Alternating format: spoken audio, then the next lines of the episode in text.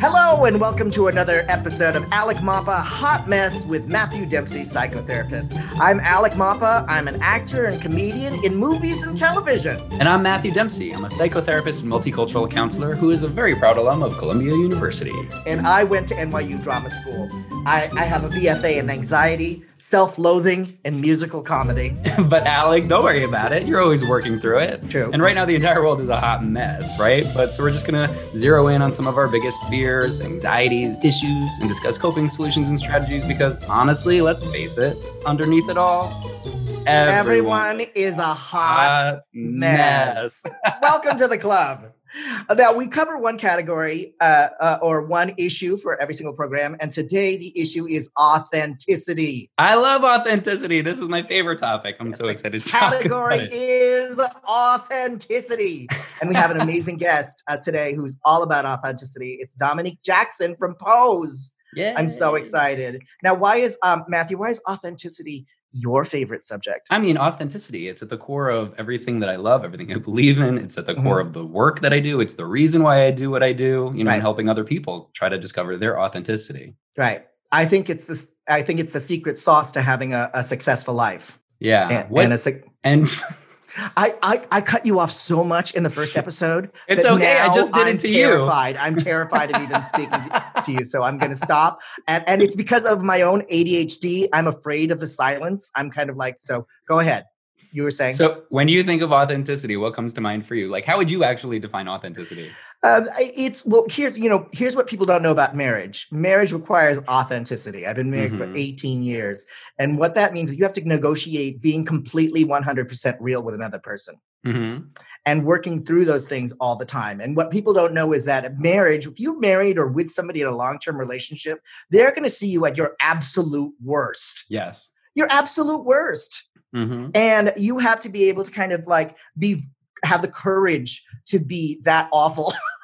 yeah. and that authentic in order for your other partner to go, okay, let's talk about that. Let's look at that. I forgive you, you forgive me, and we can move on.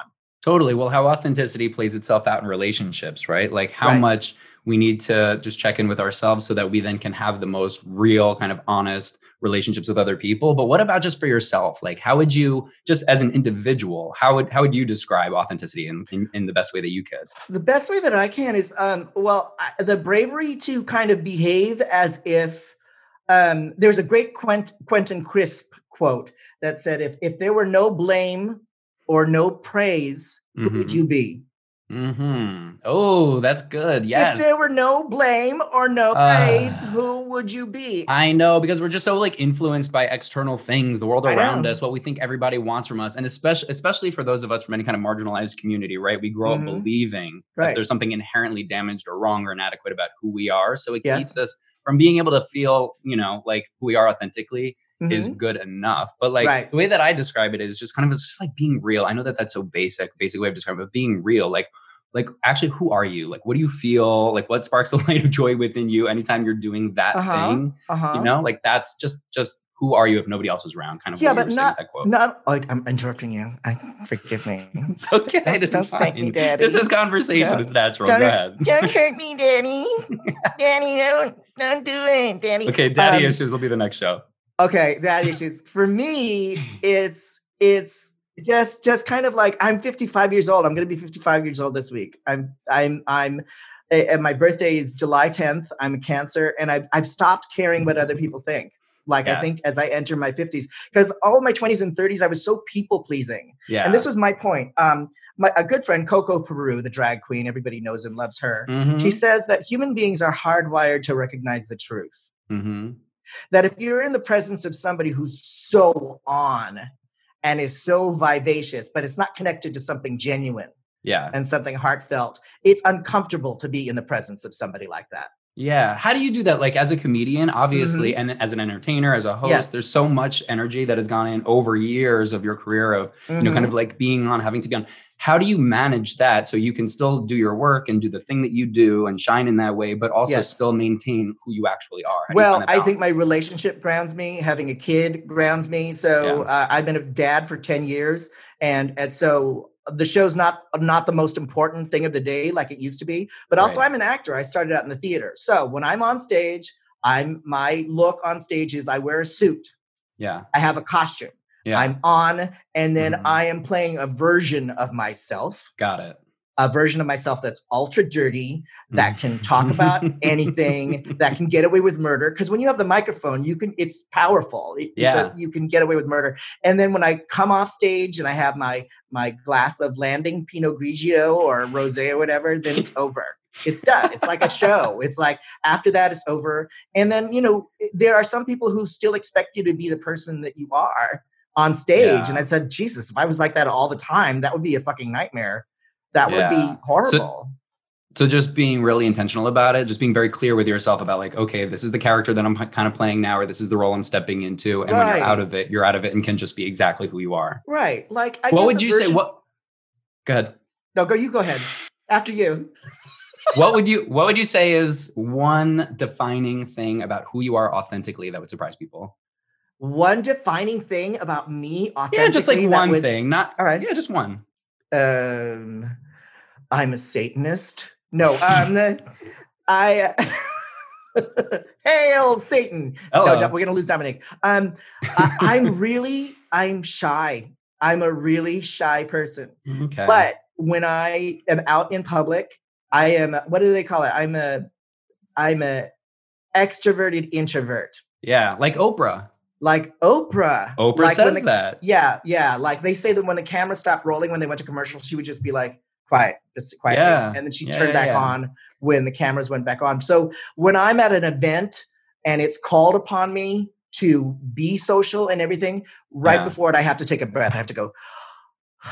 Yeah. Okay. Here we go. Yeah, I get yeah. that. I'm actually kind of the same way too. Just uh, not as a performer necessarily, but just as somebody who kind of goes out and you know can be social. You know, I can mm-hmm. put it on. I can like do the dance and you know yeah. kind of chit chat. But I'm just so not the small talk kind of guy. You no, know, so like that no, stuff you're, is you're that stuff is hard. At, yeah, you're talking about the deep, heavy, real thing. yeah. We're gonna get to talk about that with Dominique Jackson today. We Good. Did, we I love it. Did a movie together in Puerto Rico, um, and right before Rona and oh, wow. um, I met her in the hotel lobby and we hit it off right away. And then yep. I read her book and then I saw her special on Hulu. It's mm-hmm. a special on Hulu called Defining Moments, and we have so much in common. We were both raised by a superstitious island people who were homophobic. Mm-hmm. We were both raised in religious communities. Um, and uh, what was the last thing? Oh, we're both gorgeous, fabulous. stunners for there, sure. Yeah, stunners. Now there was yes. something else. Oh, we were both New Yorkers. I lived in New York at the, I think at the same time she did. And she mentioned the places that she went to. You were a New Yorker. Do you ever go to Tiffany's on Christopher Street? That diner. I haven't. Remember no. that? No, I don't remember uh, that one. And then uh, Dominique also worked at this uh, bar that was near my apartment in the West Village called Two Potato. And I was like, when I saw that in Escuelita. So let's bring her on the show, Matthew. Well, we're thrilled about our special guest today. She's been a model for over 20 years and an actress best known for her popular and eccentric character, Elektra Abundance. I love Abundance. And on the hit Emmy nominated FX series, Pose. She's also a cultural icon. You're an icon, darling. Yeah. Vocal member of the transgender community. She's my friend. We just did a movie together. And um, she's the newly appointed godmother to my son which she proclaimed herself recently. Please welcome Dominique Jackson. Yay! Yay! Hi, yeah, yeah, Hi, how are you? I'm so happy to be here. Thank you so much, Alec. I just have so much love for you. It was like just meeting you.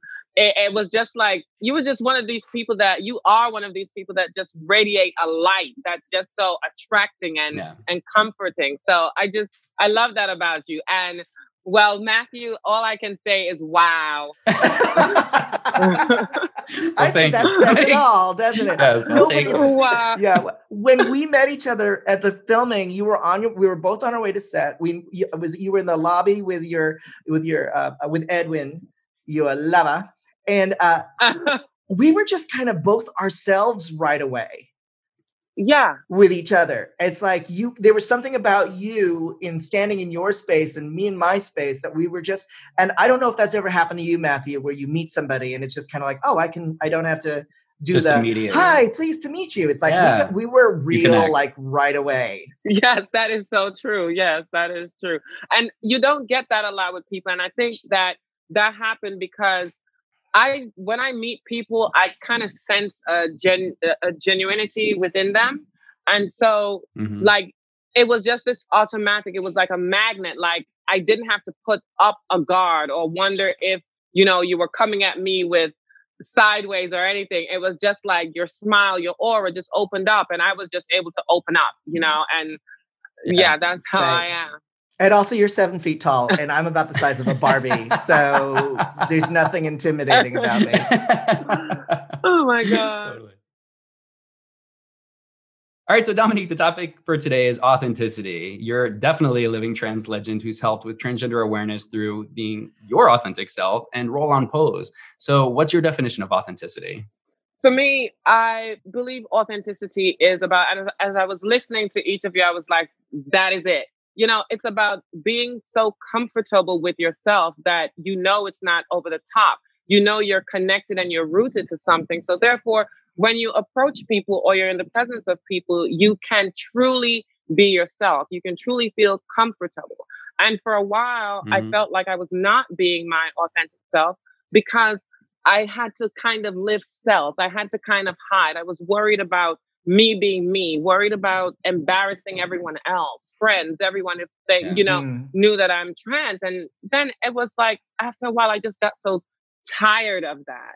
And I just went to mm. one of mm. my um, social media things and I just, you know, put up uh, this post that said in in the profile, I put trans in the profile instead of trying to hide behind anything else. And so I realized that I felt more comfortable speaking with people you know i just being myself. What was it like getting to the point where you then thought like this is the moment. I'm gonna put it on i'm gonna put mm-hmm. it on mm-hmm. social media. I'm gonna put it out there um i got frustrated with the common thing of people saying that you're fooling them. And sometimes it's like i didn't even uh attempt to reach out to you. You reached out to me and i'm having conversations saying no i'm not interested you know or no i'm not gonna buy your product or something like that or people just try to befriend mm-hmm. you and then they search you, they realize who you are, and then the conversation goes absolutely left. So I was like, look, before I have to go through this and then just to to work with someone in let's say on a play or something like that, I had to mm-hmm. disclose mm-hmm. who I am and then suffer the fact of oh wow i didn't know that that mattered right mm-hmm. so i just got to the point of from the time i was going in for any auditions or anyone approached me it was like look I'm trans. Mm-hmm. mm-hmm. Uh, if you have an issue with that, then I'm gonna just walk away. And if you don't, then maybe we can work together. And I realized I took the power from them. Yeah, totally. You empowered mm. your you empowered yourself. I mean, even just talking about it, it's like it you sound so powerful talking about it. Yeah. Really claimed that, you know, when you kind of went in and you took charge. I can't imagine that that was necessarily just kind of like you know a, a, switch that you flipped and it was easy and you were able to do that. That takes like a lot of courage to be. Yeah, and also like it's so it, it's it's it's interesting. Like the only comparable experience as a queer person is when you come out, you stop worrying about people who have a problem with it, mm-hmm. and all of a sudden, all the people who have a problem with it go away. Yeah. Did you find that that was true for you? Um, for me, actually, no, because um, as a trans woman now, people felt like they had the right to tell me uh, what my life was. So when people saw me happy, I started to realize that they're they got upset because I was happy living my life, and they would tell me, "No, you cannot be happy like that. You cannot possibly be happy." I would sometimes post photos, yeah. and people would say to me, "You should be ashamed of yourself."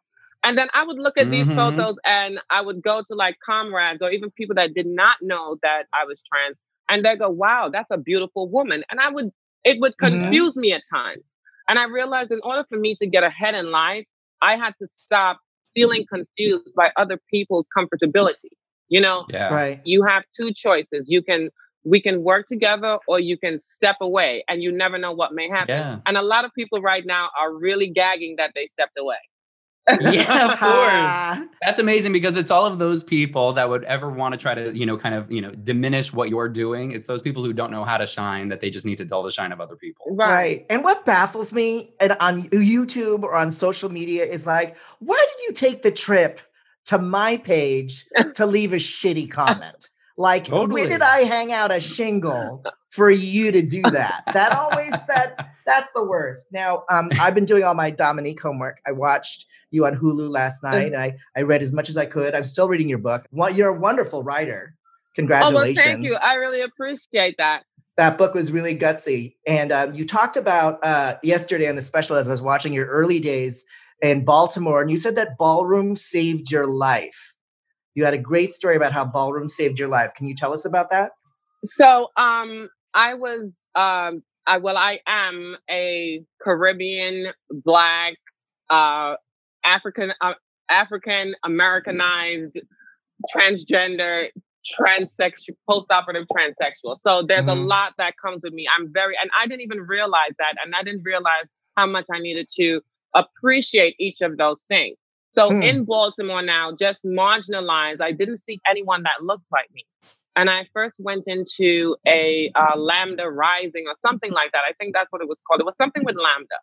And everyone there was, there was no one really of my complexion. And huh. I felt more of like the new thing where I was just trying to go to find out what I really was, if there was a label for me, if there was something right. that I could identify with.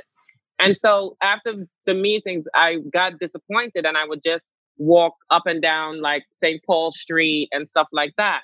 And this one evening, I met this gentleman, and in meeting him, he started to actually show me, you know, conversation, show me like he was interested. Mm-hmm. So I'm like, I'm like, 17 and a half, almost 18. So I'm thinking, okay, grown, you know, someone is interested. Yeah. Let's mm. let's get it in. Hello. And, I'm gonna seal the deal. Um, yeah, yeah. I yeah. had no ex- I had no experience. Um except for experiences that were of a forced uh nature. And so I was, you know, just wanting to have that experience to engage with someone that I actually wanted to engage with. Mm-hmm. And here come these people coming down the street. They were not like, they were fabulous in aura. It wasn't clothing, and they weren't Gucci bags or Versace. It was just the aura and the mm-hmm. the force that came with them that made you want to turn and look.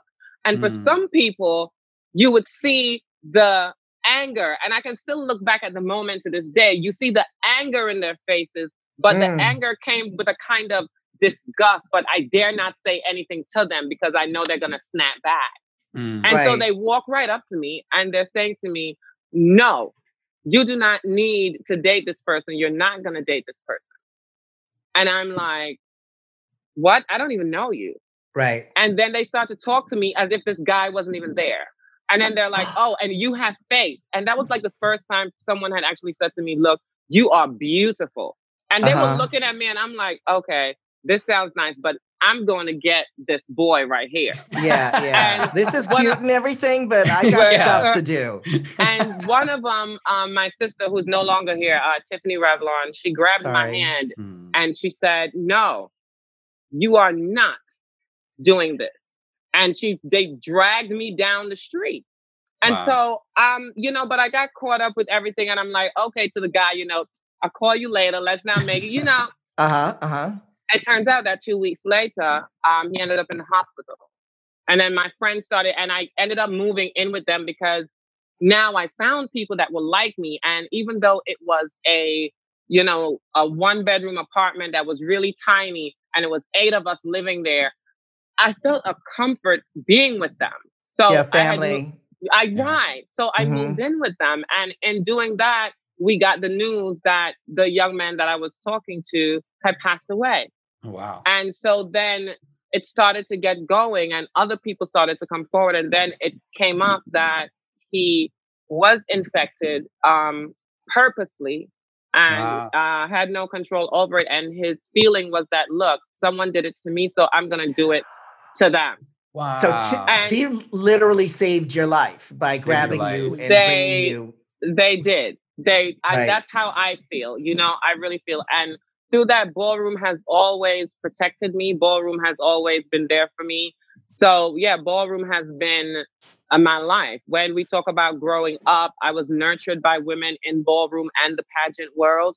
Mm-hmm. And these women instilled in me the the elegance and beauty to to still be myself, even though I would look at my mom, Tommie Ross, who is one of the reigning queens forever in life. And yeah. um, Tommie Ross carries herself with such regalness and elegance. And when she called me her daughter, I really started to no longer look at myself as nothing. I started oh, to pick my head up. I started yes. to feel like, you know, wow, this is this is a mother that understands me. Yeah, you know, and like my real family. Yes, Moldavia LaBeija, my father uh, Enrique, and my mother Aria Alor, who's no longer here, but and Enrique Alor is still here. And you know, all these people, they instilled this, yes, you can still be elegant. Because when you uh, are like myself and you are in especially Christian families and stuff like that, they take mm-hmm. the power from you that you mm-hmm. look good in anything or mm-hmm. that you are good mm-hmm. about anything. And so, mm-hmm. therefore, now with these people, I was raised to sit with my back straight, to instilled in me from birth. You know, the grandmother thing, right, Alec? Yes, right, sit, up, sit up straight, straight, speak properly. You know, would not mm-hmm. respond to me if I didn't speak properly. And once I got into the ballroom scene, I saw where there were different areas that I could branch off into where that did not fit the way I was raised. That's amazing because really like really finding that community, really finding your chosen family wh- who would actually celebrate you, not trying to get you to fit into a box that you not that right. you don't belong into, but actually help you kind of create who you are and express who you are. What was that like on Pose for you then, especially working with so many other amazing trans mm-hmm. uh, actors and also Janet Mock, the beautiful Janet Mock, trans woman as well, directing all of that. So like such a presence there from your family, from your community. What was that like?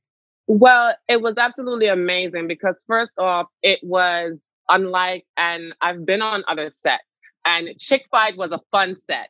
But so let's not put Chick Fight in this. That was okay. the movie that I've been on on on other sets. And that's the, the name of our movie that we filmed uh, Chick Fight. and so you would find on set where people are very professional, extremely professional.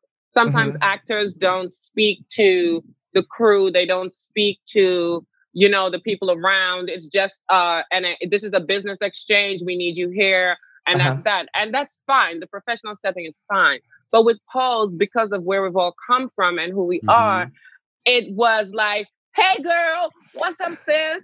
You know, yeah.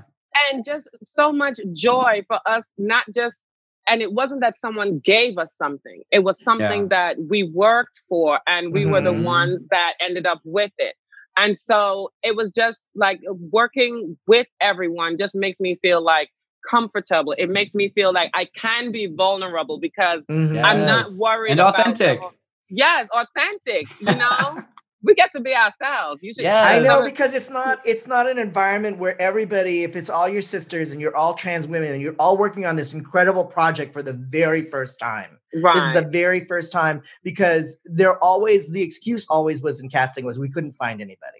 We couldn't find mm. anybody. There wasn't anybody available. But Ryan Murphy and Steven Canals said we are going to find people yeah. And they well, all found you, know, you, So I think that's changed casting forever in terms of casting transgender people in transgender roles. Uh, here's the thing people keep saying they couldn't find us. We've always been here, we've mm-hmm. always been going to auditions, we've always been parts of stuff. Some of these people have come into our community, into our ballrooms, into our agencies, and told us they were going to make movies or do stuff, and then said they were going in a different direction. And then the next thing you know, you see stuff put out there that you know you participated in or you helped mm-hmm. to create and you get mm-hmm. no acknowledgement for it. What Mr. Oh, Murphy did, right? What Mr. Murphy did was he said, I'm going to give everyone the opportunity. I'm not even going to take from them.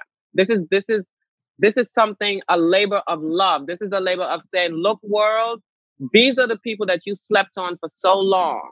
Mm-hmm. When you could have helped, when you could have made given them opportunities and yeah. heard their voice.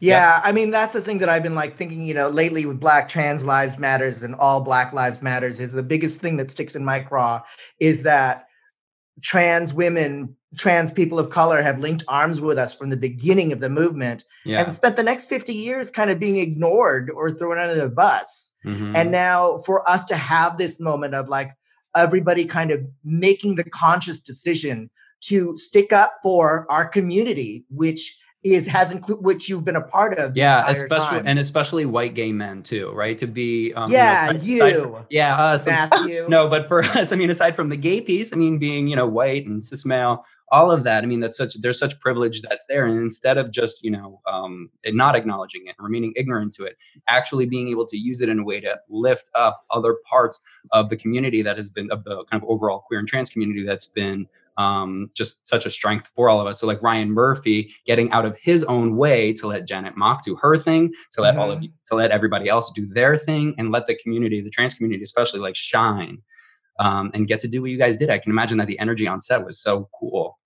Oh yeah, it, it really is. But we're also professionals also. So when it's time for work, like yeah. as soon as they yell cut, then it's like, oh girl, well let me tell you, like we're just go, we're, we're going off. And then when it's okay, it's time for work. It's time for work because you know I can speak for myself. I know how important this is. For my castmates, we all know how important mm-hmm. this is. Mm-hmm. For me mm-hmm. personally, it's especially important because I was able to hear the stories, uh, the dreams, and the desires of some of those women that we portray as mm-hmm. characters mm-hmm. in Pose um, because I, I'm a little older.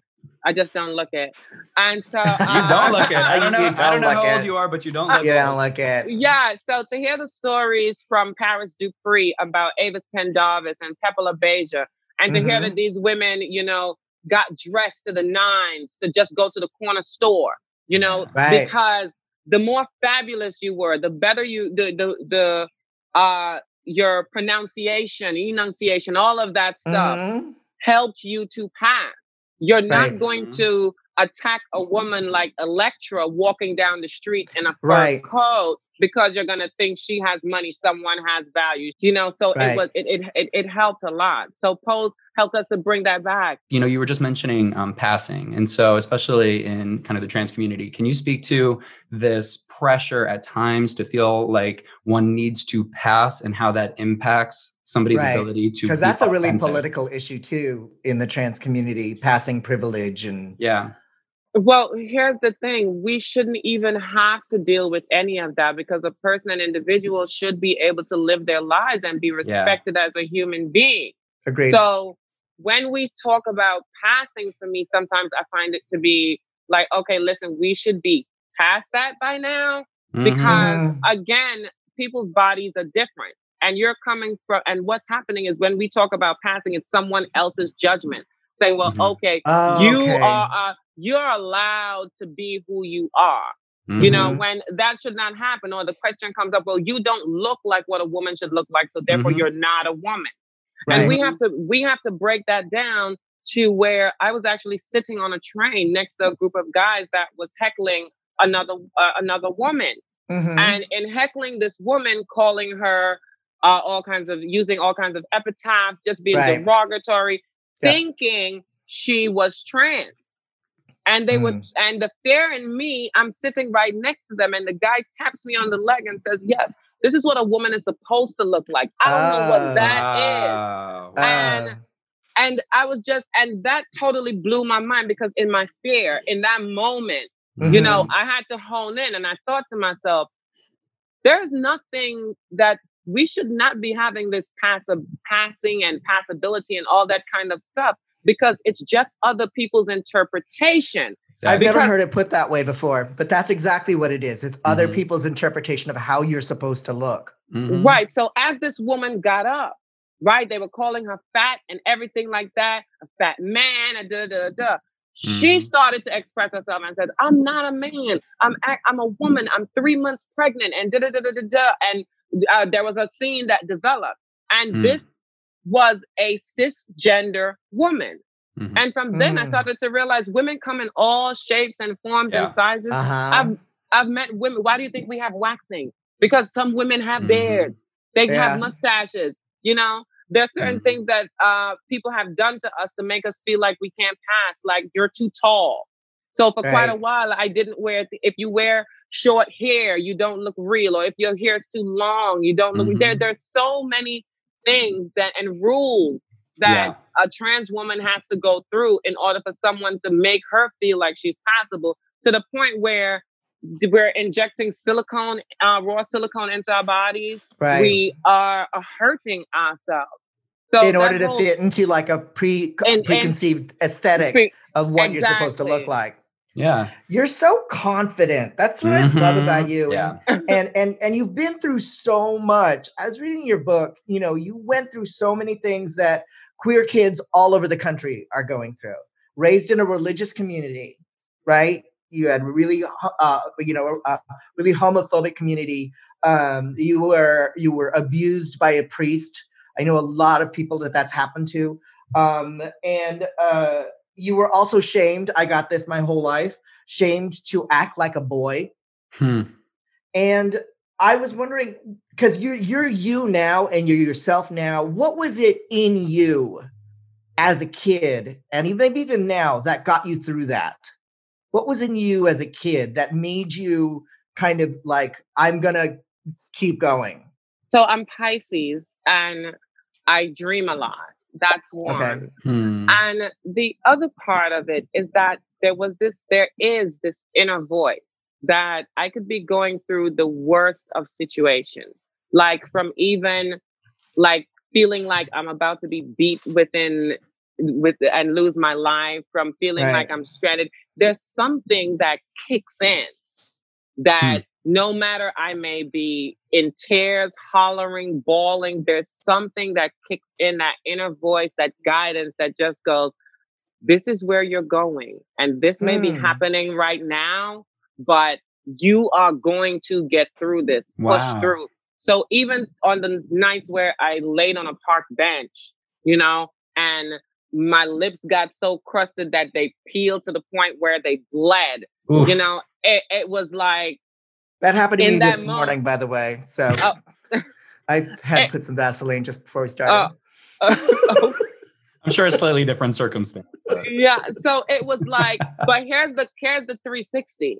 So being in that park bench, having that inner voice saying, push through, push through. When people put me out of their homes, when people were mean to me, when I had no place to go, then mm-hmm. finally living life going through other stuff, dealing with immigration, everything like that. I come full circle to be filming the scene with Chris Maloney, mm-hmm. sit uh, right above, uh, sitting uh, in the bathroom window. I'm looking out of the window right down into the park benches that I used to sleep in in Central wow. Park. Oh wow! Goosebumps! Goosebumps! Oh, wow! What a moment! And here's another one. That's Even, deep. I'll tell you, uh, New York City, 1994, 95. I'm walking through Times Square. I see all the posters up there. I say to my friends, I'm going to be on a poster like that one day. And that was the inner voice. That was just that inner, because the outer yeah. shell at times says to me, You're a failure, you're a loser, mm-hmm. you're going to walk outside, they're going to kill you tomorrow, you're mm-hmm. too vocal, shut up, right? Stay in a woman's place. Actually, just shut up. And mm-hmm. so that inner, that's the shell, but that inner part just pushes me through. And so I said to them, I'm going to be on that post billboard one day. And I was and laughed at, talked about, even years later, where we were talking on like Facebook or something. And one of the people says to me, So, did you make that billboard yet?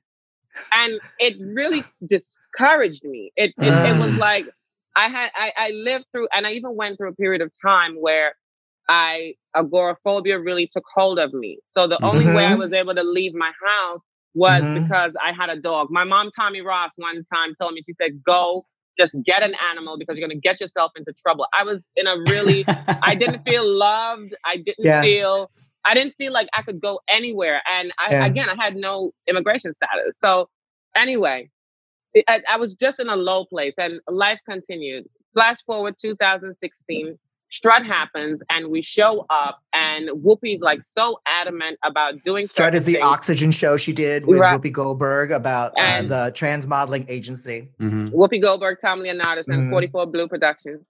And here we are standing in Times Square and there I am, not on one billboard, but on all of them. Yes. Even the ones, even yes. even the ones, even the ones at 42nd Street where years in the in I think around 2000 where Amanda Milan was murdered right on 42nd Street in oh Port oh Authority right there. Oh. So right now it was like now we have reclaimed our place. We're reclaiming our power. And so yeah. Oh my God, I uh, love that. I love, I'm a wreck. I love, and I love wrecked. how you're. I know I'm wrecked. All of these moments, but I love how you talk about this. You know that inner voice and how you still allow that to champion you through kind of all that you've done, so that you could see yourself staring at posters saying you want to be at it, to then being on all the billboards in Times Square. So huge difference from when you came to New York to where you're at now. You've also kind of spoken about the economic reality of sex work for trans women of color and your own painful experiences too. Like, what advice would you have for Black trans women now who are maybe kind of going through some of those same things? See, well, this is a conversation that really needs to be had, right? Mm-hmm. Because when we talk about sex work, a lot of people come from a place of saying, we have to get you out of it. But sex work has been something that was not fueled by the people that do it, but fueled by the people that pay for it. Because mm-hmm. if you're not paying for something, then therefore, who's going to sell it? Right. Right. So therefore, this has been established through throughout society as an oppressive form to women uh, through patriarchy and everything like that. So therefore, now when we talk about sex work with the transgender community, we have to look at the fact that sex work is something that exists throughout all communities. Yeah. Because some members of the community need to learn how, not need to learn, but they are not given certain privileges. They're not given certain allowances. They're not, we're not looking out for each other. So when you yeah. see that 17 year old girl that has to stand on the street corner, you have to think about how you voted. You have to think about yeah. how you stand up. You have to think about how you show up. So yep. for me, but for me, because of the way I was raised and everything, sex work to me was very disgusting for my body.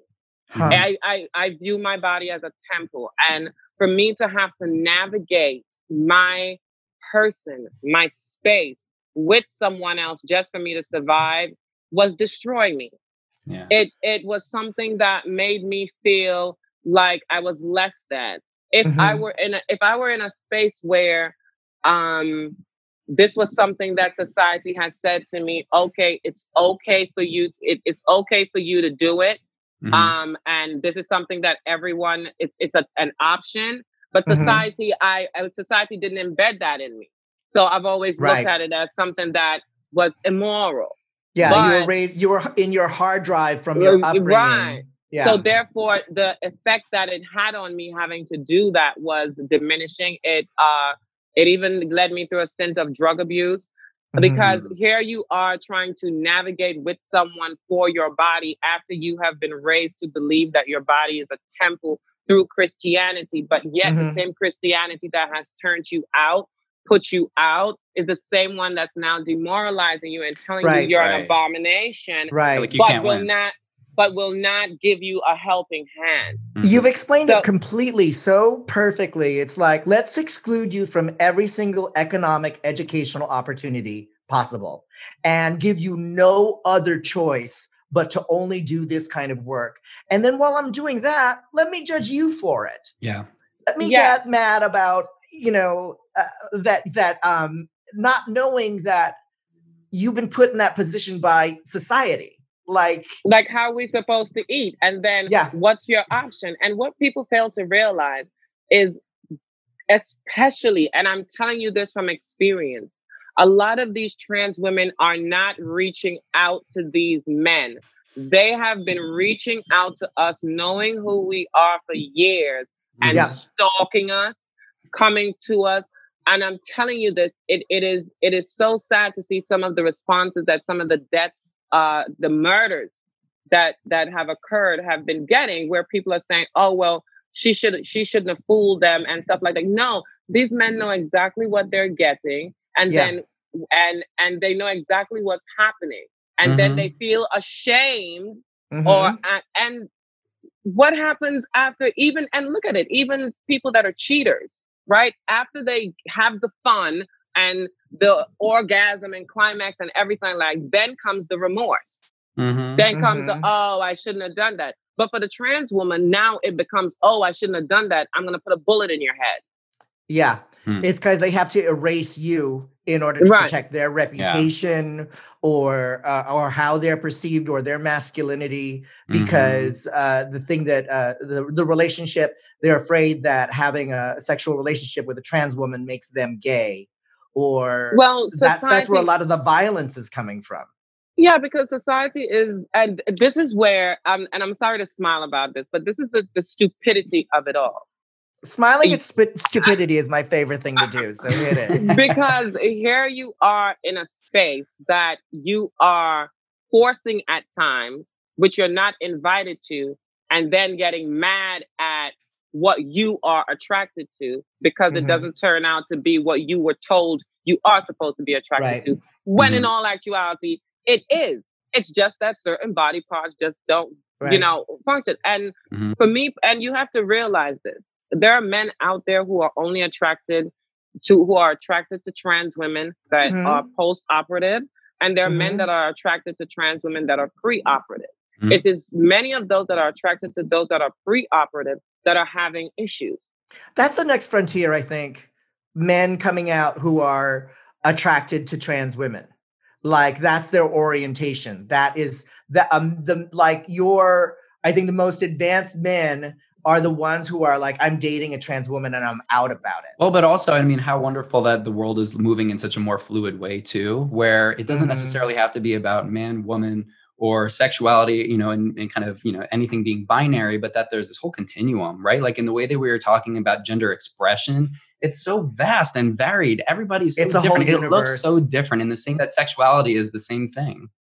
I am so happy. Now, some of the older LG, LNG people mm-hmm. and B at times believe that, oh, it's too long of an alphabet, right? Mm-hmm. So it mm-hmm. can be controlled. So what sometimes when I say LGBTQIA plus, you get people that mm-hmm. will roll their eyes because, oh my gosh, it's just LNG.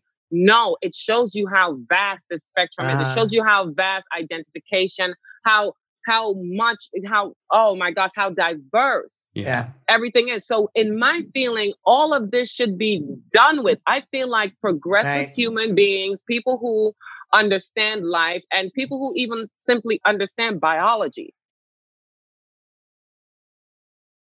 I love the online campaign to yes. have you an X Men. Please, X Men. Is that part of your visualization process? Is that are are you speaking that? Yes. Are you manifesting? Are you manifesting yeah. your role? You're a manifester. I, That's what you this, are. This is in in God's hands and the universe's hands. That's that's mm-hmm. all I can I can say with that one. I'm just really enjoying the fact and take this really quickly. I'm enjoying the fact that I'm seen as an actor that can do something. Yeah, of being course. trans, being black, being Caribbean, West Indian from a small island. I'm loving the fact that people are actually considering me for this. It really makes me feel great. Yeah, no, yeah. I'm here for it. I mean, I think what we've learned about you when when you were saying that I, I something in me, that voice in me, uh, as a therapist, yeah. Matthew, do you think we all have that or all have access to that? I think we all have access to that. Because I think that's what keeps me going I too. think we I think we all have access to that. I think it really just kind of depends on what kind of maybe traumatic experiences that we've had or anything that's, you know, kind of like dulled our shine, diminished our mm-hmm. belief in ourselves that just makes it hard for us to listen to that voice and then have enough courage to act on it. But Dominique, that's why I love that is that you not even necessarily having like a, a full sense of maybe where that voice has come from, but you had enough courage and belief in yourself to listen to it and to still do the hard work of showing up so that you could move through life and work towards the things that you wanted to so you could shine in your way so that everybody else then could benefit yeah. from that too. I think the rest of the class should pay attention to Dominique Jackson and the job yes. that she's doing right now and follow yes. her example. Yes. Yeah. Um, where can we find you on your socials? Well, I can be found at dominiquet.a.r.jackson on Instagram mm-hmm. and Facebook. And my Twitter is Tyra A. Ross. Um, yeah, at Tyra A. Ross. Uh, I think that's it. And also, my cameo is Dominique Jackson, where I can send you personal messages if you like. We always do a hot message of the day, and we invite you to like, this is your platform. Do you have a hot message of the day that you want, uh, some bit of wisdom you want to pass on? My hot message of the day is to always see human. See human first before you see anything else. And then you may find brotherhood, sisterhood, camaraderie in everyone. I love that. I love that. Today I'm going to read a quote from somebody I admire, and it goes a little something like this um, I went through those traumas. So if I lie about it, there may be some person that needed that truth and didn't get it. And that could have been a life I could have saved. And that was said by our guest today, Dominique Jackson. I love that. That's, I mean, that's authenticity right there. What's I your hot that. message, Matthew? Well, my hot message is not from Dominique, but it is from another strong Black woman, Oprah. Mm. And uh, this is one of my favorite quotes from her talking about authentic expression. It's find what sparks a light of joy within you so that you, in your own way, can illuminate the world. And that's that. That's beautiful. I yeah. love that. thank you so much for being our guest today. Thank you, Dominique. All right. Thank you, Les. Bye bye. Matthew, where can people find you on your socials? On Instagram and Twitter at MJ Dempsey Psych and Matthew J. Dempsey Psychotherapy on Facebook.